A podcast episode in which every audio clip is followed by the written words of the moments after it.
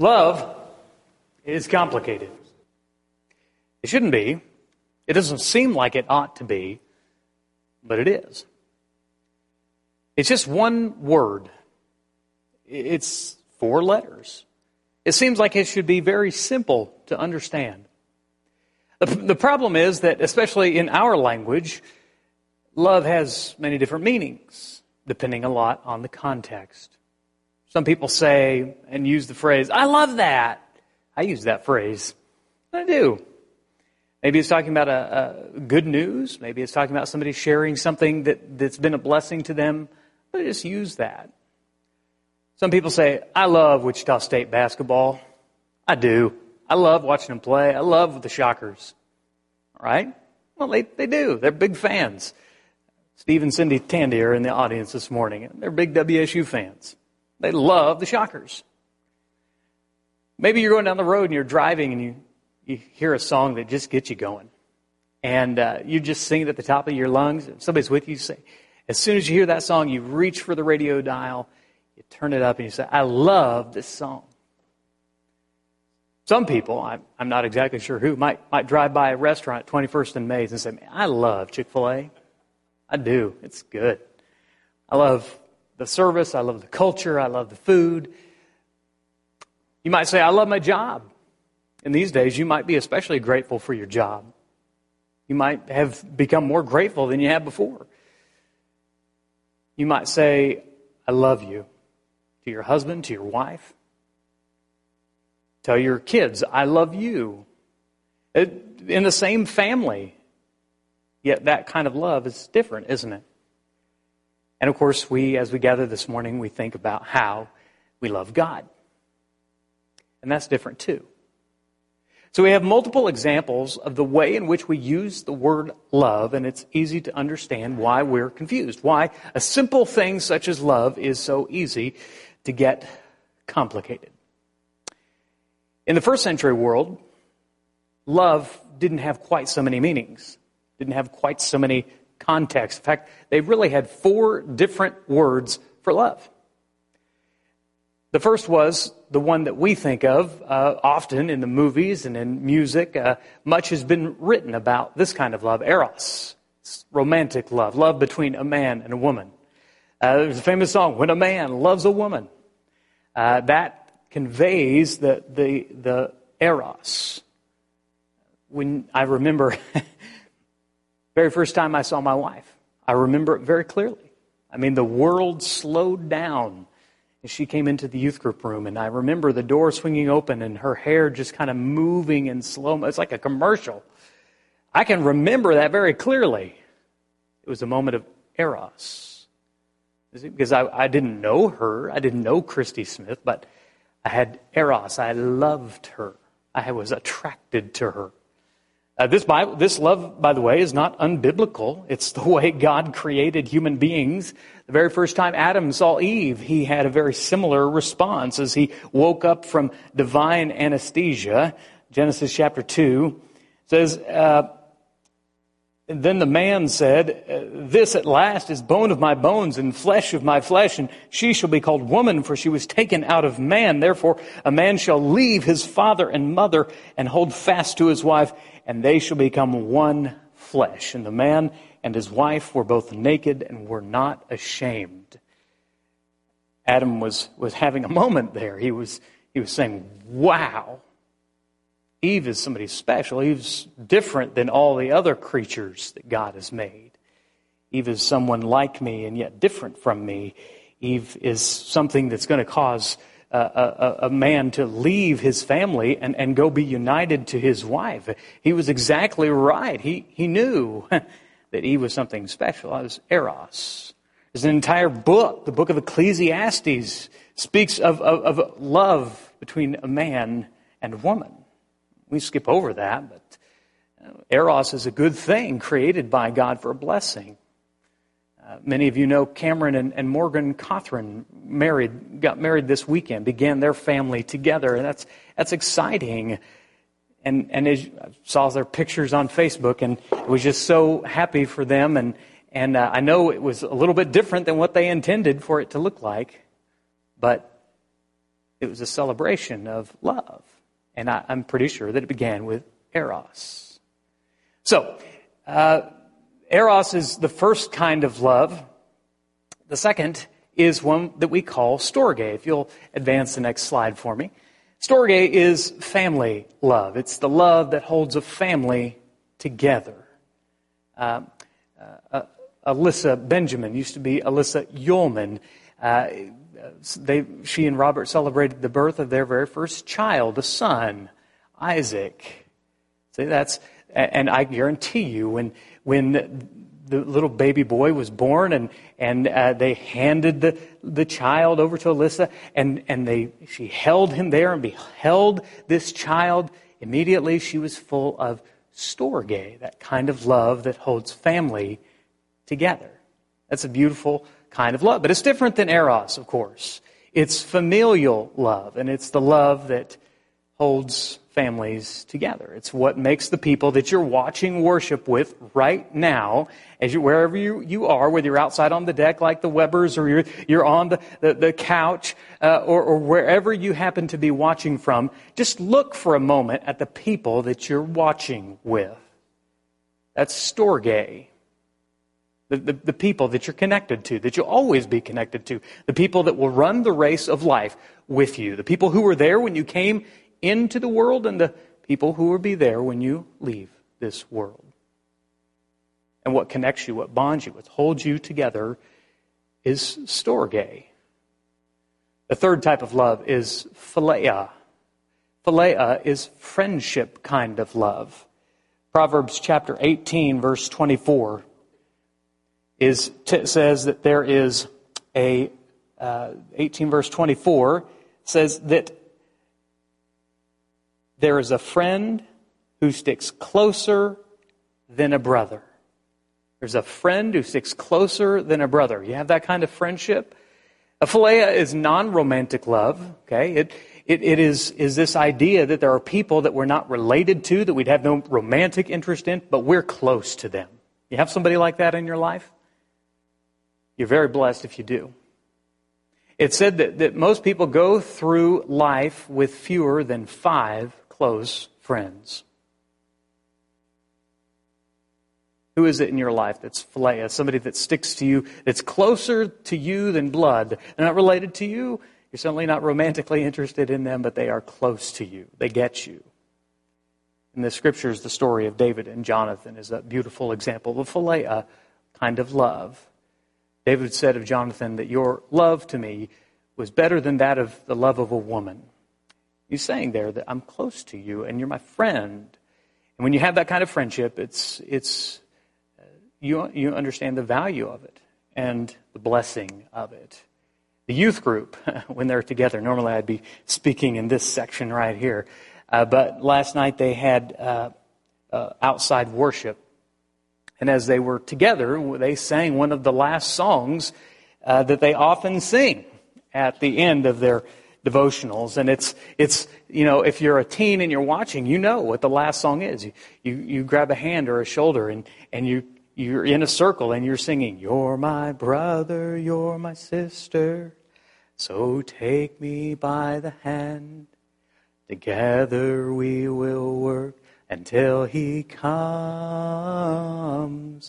There's no foe that can defeat us when we're walking side by side, as long as there is love, we will stand." You see, it doesn't really work. It looks kind of weird with just me by myself, right? That's the idea. It's this philia kind of love. It's that closeness that builds a youth group and builds the unity that you have together. And the youth group has sung that song for uh, a long time. Uh, maybe a generation of Northside teens have been reminded of the importance of philia love. Now, the last kind of love is agape love.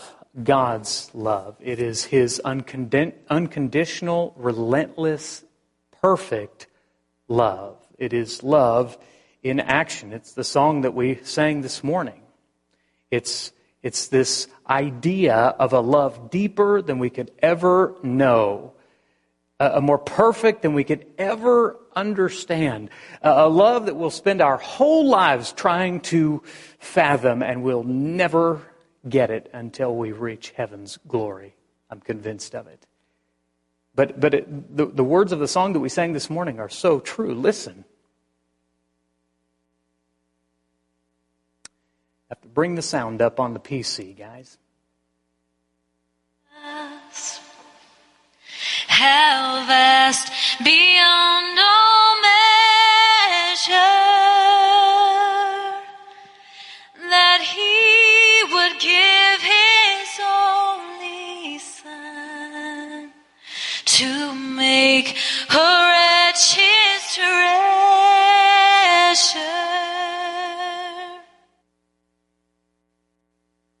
We get it. The word conveys the idea beautifully. How deep the Father's love must be to pursue us as He has pursued us. It was the same love that caused the Father to run to the prodigal in an age when the fathers didn't run. It was the, the same kind of love that caused Jesus to stand by a woman caught in adultery and said, "Neither do I condemn you. Go and leave your life of sin." It was that kind of love that caused Him to come to earth and to live a perfect life and to die a A sacrificial death to atone for our sins. It was that kind of love that caused Him to conquer death and rise from the grave. How deep, how deep the Father's love indeed. How vast, beyond all measure. Jesus was asked a question about the law of God. And in response, He answered with the love of God. If you're following along in your Bibles, turn to Matthew chapter twenty-two. We're going to look at Matthew chapter twenty-two. Probably known in your Bibles, maybe even it says something in here about the greatest commandment. Teacher, which is the greatest commandment in the law? And He said to him, "You shall love the Lord your God with all your heart, with all your soul, and with all your mind. This is the gr- the great and first commandment, and the second is like it. You shall love your neighbor as yourself. On these two commandments depend all the law and the prophets." And he was asked about what is the greatest command, what's the greatest, most important of all six hundred eleven commands. He said it's this, it, it's love. It comes down to love. Now, I want to look at this together uh, as we, as you see this slide on the screen. As we look at it together, take a look here. When he was asked, what is the greatest commandment, Jesus replied with this, love, the Greek word being agapeo, or the root of it being agape. And then He comes down and He says, the second is like it, love, that is agapeo, your neighbor. You see, Jesus said it all comes down to love. And love is the most important. And not eros love, and not storge love, and, and, and not uh, uh, philia love, but agape love, God's perfect kind of love. Well, that's, that's easy for God to do, but, but I'm not God. My love is certainly not perfect. How do I do that? Well, the Greeks understand not only agape in terms of God's love, but also as love active, love in action, love shown to someone. All those laws, over six hundred of them, hung on this one word, agape. If you think about it, perhaps each kind of love is meant to lead us and show us how to agape. Eros love, think about it. Eros love teaches you to love someone besides yourself. I mean, when you when you fall eros love, suddenly you begin to do and to act in strange ways, doing things that have no benefit to you, and in most cases cost you something, because you want to show your love for another person. That's motivated by eros. Now, eros and agape are different, but I think eros, in, in, in the moment that I saw Christy, in that moment, I was changed, and I knew in my mind that I would do anything for her. And over the, the coming years, I, I would... I would do many things for her to show my love for her and to her. And sometimes those things were costly. See, God uses the, the, the first three kinds of love to lead us to the best kind of love. Philea, friendship love, the the, the idea that, that, that you love someone that you don't have a romantic interest in.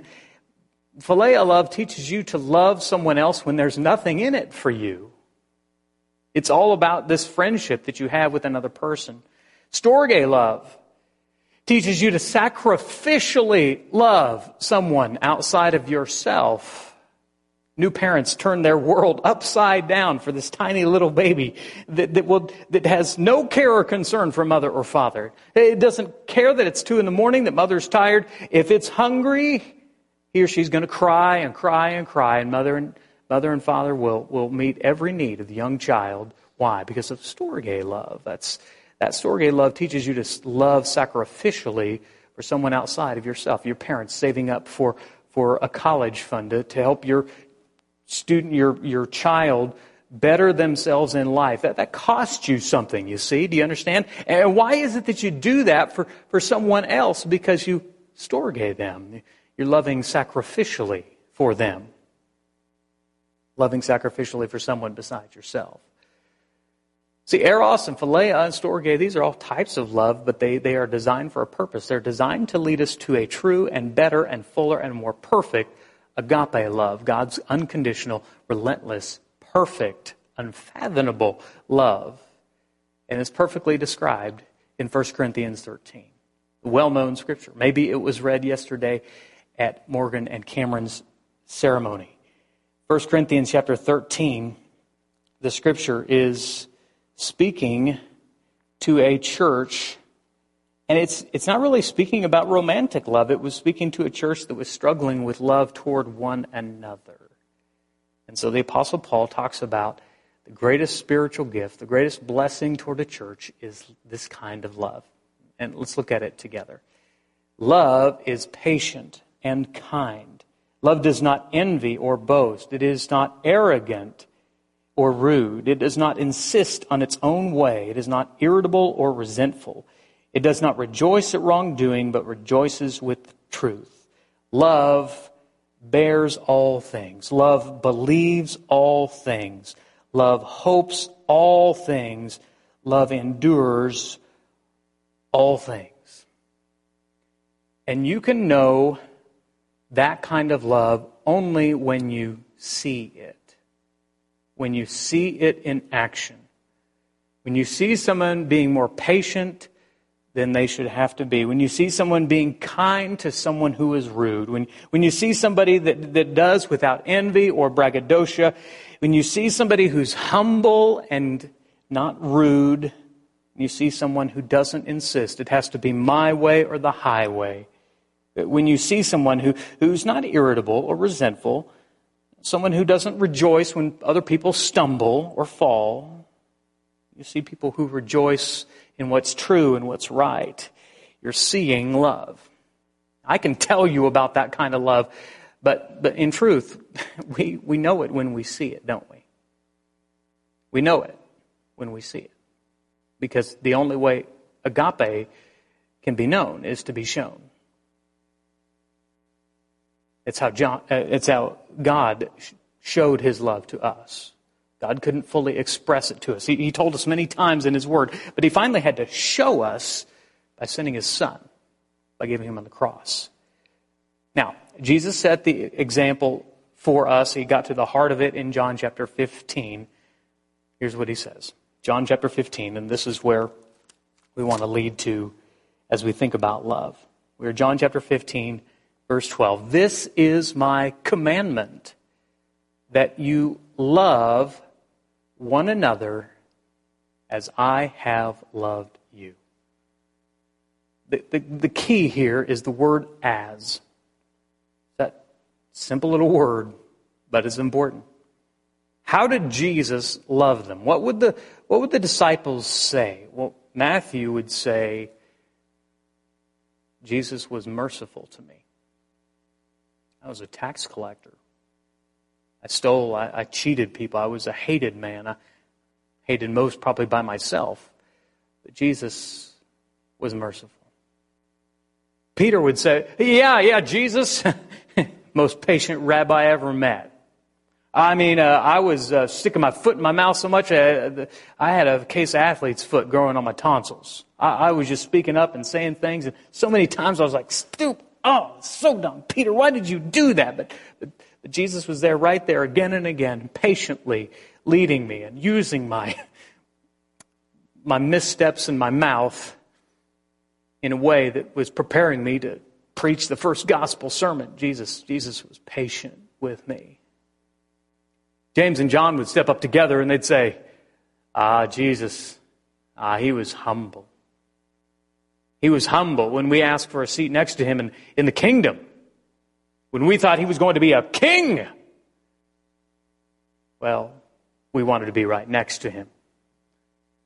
And Jesus reminded us that it was a different kind of king and a different kind of kingdom. If you ask the, the, the a woman caught in adultery, she'd say, that man, he showed me compassion and not condemnation. When I was surrounded by my accusers, when everyone else looked down on me, when I couldn't even look up, when I was ready to lose my life, he stepped in and showed me mercy.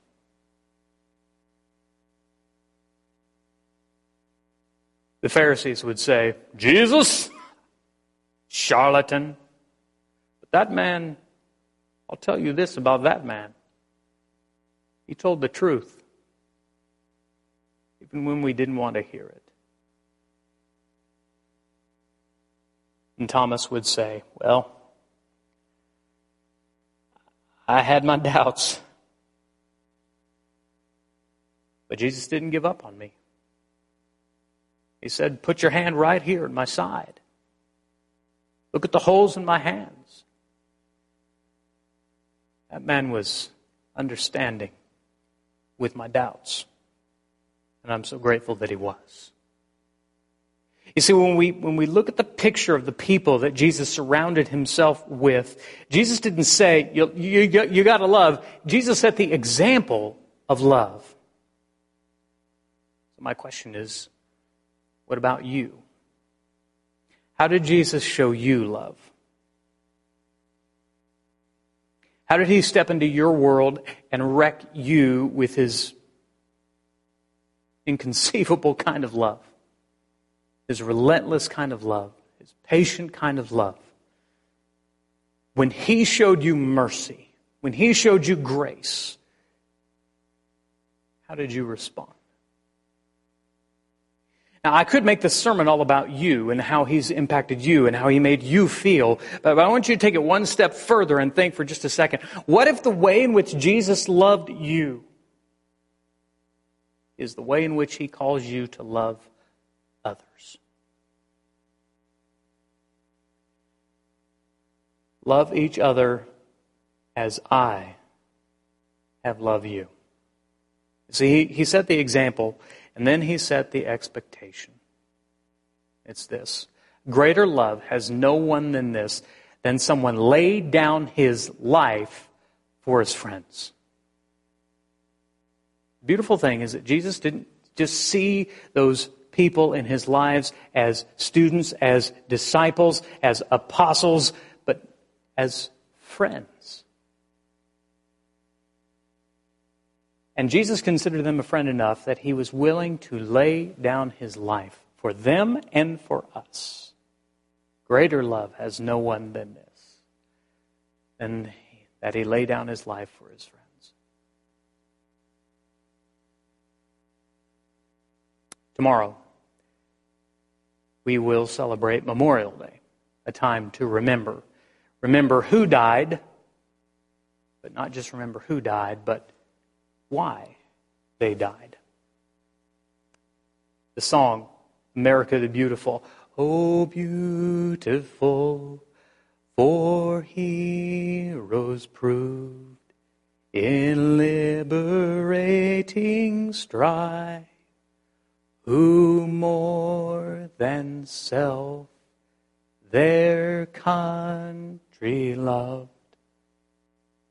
Did you catch that? I hope you don't take tomorrow as just an extra day off, but, but take some time to remember. Take some time to share with your children. Take some time to remember, whether you go to the cemetery and just look at the flags or, or, or give honor to heroes that have passed in your life. May you remember that, that the heroes didn't just die a death. They died a death for a cause and a reason. May we not forget that they died. May we remember why they died. They laid down their lives because of their love for their country and their countrymen. And so may we, in the same way, live the example of love that Jesus set. May we live according to his expectations to love in a way that causes us to lay down our lives. And I don't mean a dramatic, you know, step in, push somebody out of the way of a speeding bus. That might happen, but it's rare. It's more likely that you'll have to lay down yourself in very simple and subtle ways that only heaven above, that only God himself will see and know. But he calls us to lay down our lives out of love for one another, because that is how Jesus loved us. May then we remember that we love because he first loved us. John, the apostle of love, said it best. First John four nineteen. God does not intend for love to be complicated. He intends it to be very simple, in fact. Just means laying down your life for another. Oh, it's simple. I didn't say it would be easy. May we follow Jesus' example. May we love God as he loved us. And may we live out his expectation. May we lay down our lives to love each other. Truly, there is no greater love than this.